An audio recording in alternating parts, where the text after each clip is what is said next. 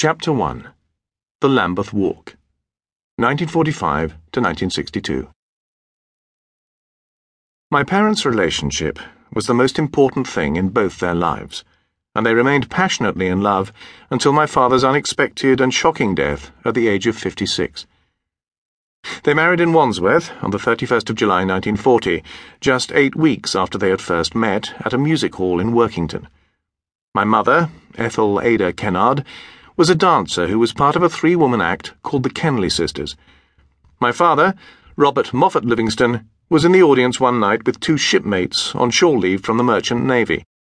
Having had enough drink to boost their confidence, the sailors waved and winked before passing a message to the three women to join them for supper in the local fish and chip shop.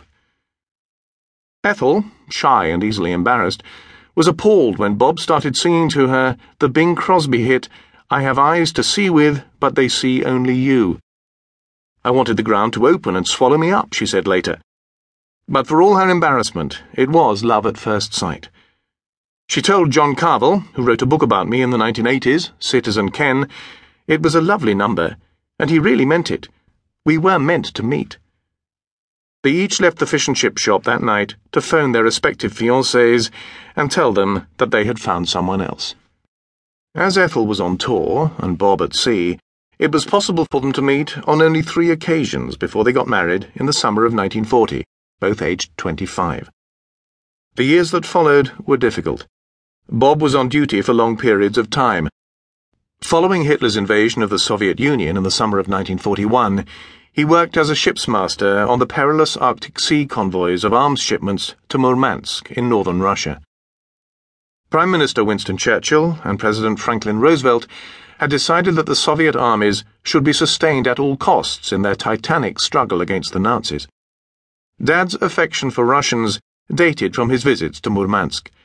Their generosity to him when they had so little themselves left a deep impression. The British Navy's resources were stretched thin, and the human cost of the convoy system was brutal. Nazi submarines would lie in wait, and many sailors' lives were lost. Dad was incredibly lucky to survive the torpedoes that struck his ship as a U boat worked its way along the line of ships, sinking each in turn.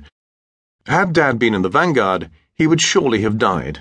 But after the first ship sank, sailors on the other vessels gathered by the life rafts to wait for the inevitable torpedo strike.